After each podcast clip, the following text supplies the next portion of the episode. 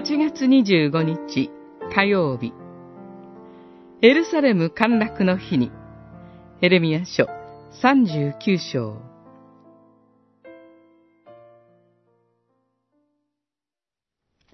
しかし、その日に、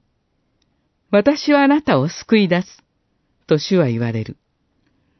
あなたが恐れている人々の手に渡されることはない。私は必ずあなたを救う。剣にかけられることはなく、命だけは助かって生き残る。あなたが私を信頼したからである。と主は言われる。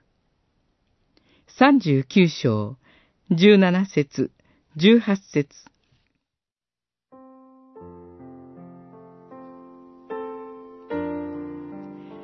エルサレム陥落の出来事は、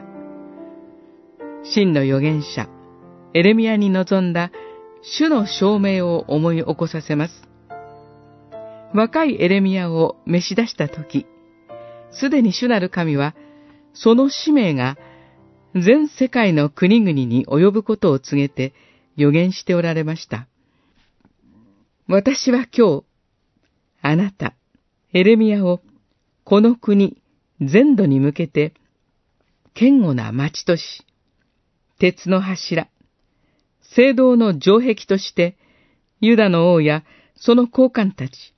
その祭司や国の民に立ち向かわせる。この予言の通りに、神の民において、決して滅びないと思われていたエルサレムが陥落しました。それに対して、主なる神によって堅固な町とされたエレミアは、その命を守られ、さらに主の言葉を人々に告げる預言者として用いられていきます。エルサレム陥落の日、エレミアが監視の庭に監禁されていた時、主に召された時と同じ言葉がエレミアに臨みます。しかし、その日に、私はあなたを救い出す。どのような時代の変化の中でも、ただ誠の王でいます、主キリストの御言葉にとどまり、固く立ち続けましょう。そして、世界の人々のため祈りつつ、主の救いを大胆に語り続けましょう。